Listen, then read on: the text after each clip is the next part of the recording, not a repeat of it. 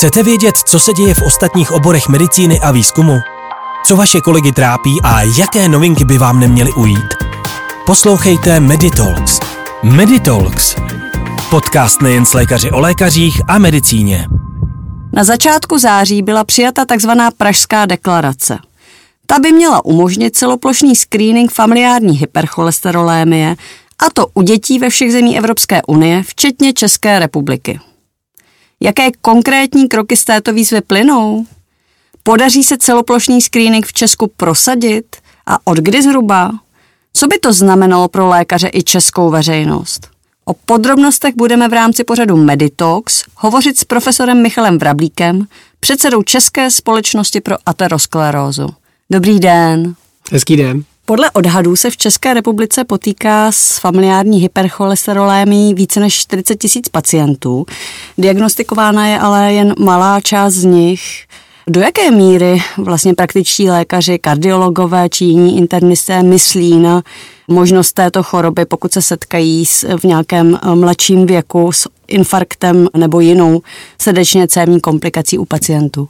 Já myslím, že v tomto scénáři se na familiární hypercholesterolémii myslí relativně často, ale upřímně řečeno je to z našeho pohledu pozdní diagnóza, když na familiární hypercholesterolémii v tom našem rozvinutém systému preventivní péče přicházíme v situaci, kdy nemocný utrpí první komplikaci tohoto onemocnění, tak je to škoda a je to pozdě a je to prošvihnutá šance. Popíšete stručně, ideálně na nějakém konkrétním případu kazuistice, závažnost tohoto onemocnění? My máme v našem centru historii sledování pacientů s familiární hypercholesterolemií už od konce 60. let minulého století, takže těch kazuistických případů je opravdu velmi mnoho. Pocházejí také z doby, kdy nebyla účinná léčba, neexistovaly statiny a musíme říct, že v té době jsme měli dramatické příběhy rodin, kde umírali nemocní do věku 30 let na infarkty myokardu i opakované a máme takhle postižené rodiny bohužel i dnes, kdy právě pozdní diagnostika nebo odmítání té diagnostiky ze strany pacienta vedlo až k té třeba závažné i fatální komplikaci, což, znovu říkám, nás extrémně mrzí, protože je to plně preventabilní záležitost. V současnosti již zhruba 2 roky probíhá ve 12 porodnicích pilotní projekt screeningu FH u novorozenců z půpečníkové krve. Kolik se jich zatím podařilo odhalit? V současné době jsme na přibližně 6 000 vyšetřených. Upřímně řečeno, organizační náročnost toho projektu byla mnohem větší, než jsme kdy předpokládali, zejména ta administrativní, jde o projekt podpořený Evropskou unii a přece jenom tam ta administrativa je opravdu velice rozsáhlá. Takže se nám zcela jistě nepodaří do konce listopadu, kdy projekt musí skončit, nabrat předpokládaný počet 10 000 novorozenců, ale máme už 6 000 a už to nám umožní na tomhle unikátním souboru, tak velký soubor na světě v podstatě nikdy vyšetřován nebyl, celkem spolehlivě zodpovědět na tu hlavní otázku. Zdali se novorozenecké období a novorozenecký screening hodí pro detekci tohoto metabolického onemocnění, které je vůbec nejčastější vrozenou metabolickou poruchou. A hodí se? A to vám budu schopen říct, až vyhodnotíme výsledek toho projektu. My zatím jsme na začátku genetického vyšetřování, protože ten projekt je designovaný tak, že všem změříme hladiny LDL cholesterolu v pupečníkové krvi a u 15% nejvyšších LDL cholesterolů provedeme genetické vyšetření. Jsme na začátku, máme vyšetřeno asi 150 prvních dětí a je zajímavé, že už mezi nimi máme 5 potvrzených případů, takže držíme si palce, protože upřímně řečeno to novorozenecké období by bylo ideální z organizačního hlediska, kde bychom skutečně mohli zasáhnout všechny a zařadit proto screening familiární hypercholesterolémie do toho, řekl bych, velmi dobře probíhajícího screeningu metabolických onemocnění by bylo skvělé a tak si držíme palce, že to vyjde. Cílem projektu bylo v případě pozitivity novorozence na tuto chorobu vytipovat a vyšetřit celé rodiny. Jak se tento vlastně záměr daří? V zásadě zase u těch matek, které musí podepisovat informovaný souhlas, je ta ochota ke spolupráci veliká, protože samozřejmě každá maminka chce, aby její miminko bylo zdravé a přes ta novorozeňata se docela dobře komunikuje i závažnost té genetické komponenty tohohle onemocnění, která je jednoznačná, je to dominantně děděné onemocnění, to znamená, že v zásadě u jednoho z postiženého rodiče máme 1/4 až 50% pravděpodobnost, že budou děti postiženy, takže musíme říct, že ta spolupráce je v tomhle ohledu dobrá a samozřejmě navázat tu identifikaci novorozeného dítěte jako nositele mutace na screening celé pokrevně příbuzné rodiny je jedním z dalších úkolů toho projektu a principem, který budeme dál používat. Vy už jste mluvil o tom, že ten pilotní projekt bude ukončen vlastně na konci tady toho roku, respektive na konci listopadu. Myslíte tedy, že ta data budou natolik průkazná, že se podaří ten celoplošný screening prosadit? Tak vy jste zmiňovala v úvodu našeho dnešního povídání Pražskou deklaraci, což je mimořádný úspěch. Já bych chtěl znova poděkovat všem kolegyním a kolegům, kteří se podíleli na tom, že v Senátu 6. září proběhlo celoevropské shromáždění expertů, ale i politiků, zástupců pacientů. Jehož výsledkem je Pražská deklarace, která vyzvala organizátory zdravotní péče a v podstatě i vlády evropských zemí, aby přijala univerzální pediatrický screening familiární hypercholesterolémie za svůj. To neznamená novorozenecký screening a každý systém zdravotní nechť si vybere, kdy bude ten optimální věk pro screening. My se domníváme, že u nás by to bylo optimální v tom novorozeneckém věku, bude-li senzitivita toho testování dostatečná a to ověříme tím naším pilotním projektem, ale samozřejmě jsou jiné země, kde už to probíhá v jiných věkových kategoriích a nic proti tomu, ale jsme jednoznačně pro, aby byl zaveden univerzální screening v dětském věku, protože jenom ten zabezpečí, že přibližně do 10 let bychom měli mít zachycenou vlastně celou populaci. Vzhledem teda k té deklaraci, tak působíte tak, že politickou podporu máte, ministra a tak podobně. A co plátci péče, zdravotní pojišťovny? Podařilo se nám a musím za to znovu poděkovat zejména předsedovi zdravotního výboru Senátu Parlamentu České republiky doktoru Krausovi, který převzal osobní iniciativu. Vlastně měli jsme již pozitivní zprávu, že zdravotní výbor Senátu schválil podporu té Pražské deklaraci právě na svém jednání, které proběhlo v nedávné době a doktor Kraus bude představovat tu deklaraci také v zdravotním výboru parlamentu, kde čekáme, že podpora bude také získána a jednou z deklarovaných výstupů těch jednání na úrovni Poslanecké sněmovny je také výzva směrem k plátcům zdravotní péče, kteří se tou problematikou mají zabývat. Takže ještě nejsme tak daleko, ale ta politická podpora nás těší, protože je to jistě pádný argument pak i pro to vyjednávání. Posloucháte Meditalks. Dnes s profesorem Michalem Vrablíkem. Zajímalo by mě ještě, protože vy jste zase už se o tom zmínil, že byste spíš prosazoval to testování novorozenců, nikoli třeba těch 5letých dětí, jako to mají ve Slovinsku, aspoň to zaznělo tehdy na té konferenci. Neminuli bychom tím ale třeba ty rodiny, co už mají starší děti, třeba 10leté nebo jiné. My určitě chceme prosadit, nebo nejracionálnější je samozřejmě pokračovat v tom zavedeném systému, který tady máme, který je vlastně tvořen selektivním screeningem, kdy děti jsou v 5 a ve 13 letech testovány v případě, že mají pozitivní rodinnou anamnézu předčasných infarktů mozkových mrtvic nebo známé familiární hypercholesterolémie v rodině. To už běží díky, řekněme, průkopníkům celé té problematiky, panu profesoru Šamánkovi a docentce Urbanové v České republice víc než 1/4 století a ten systém funguje velmi slušně. Ale říkáme si, že prostě bychom chtěli jít ještě o krok dále a to je ten univerzální screening, ale to neznamená, že univerzální screening u novorozenců by vytlačil zcela ten pokračující screening, který by probíhal dál a na ten screening vždycky, ať už to bude ten novorozenecký plošný nebo ten selektivní, v případě pozitivního záchytu navazuje takzvaný kaskádový screening, to znamená vyšetření všech pokrevních dostupných příbuzných.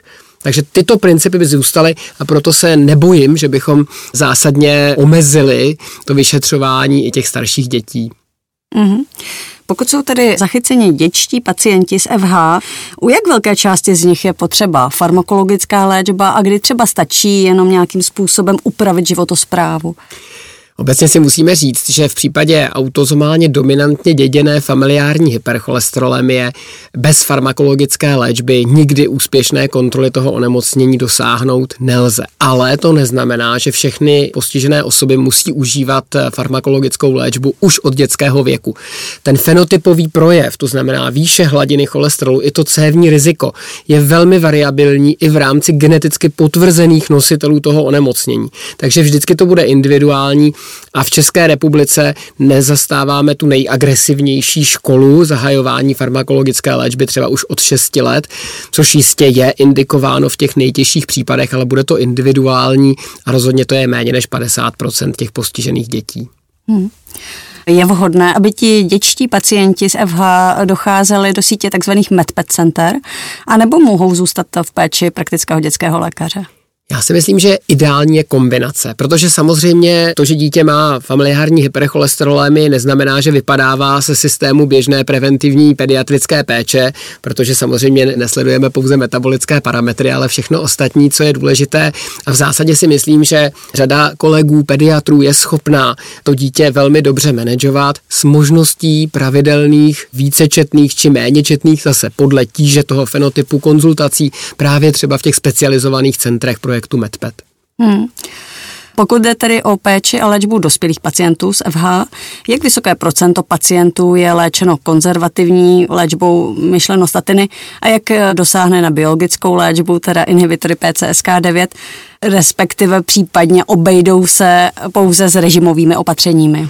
Tak už jsme tady poznamenali, že v zásadě v případě té konfirmované diagnózy familiární hypercholesterolemie víme, a to je docela zajímavé pozorování, že i při stejné hladině cholesterolu, jako u člověka, který tu genetickou vlohu nemá, je riziko cévních komplikací vždycky 3 až 5násobně vyšší.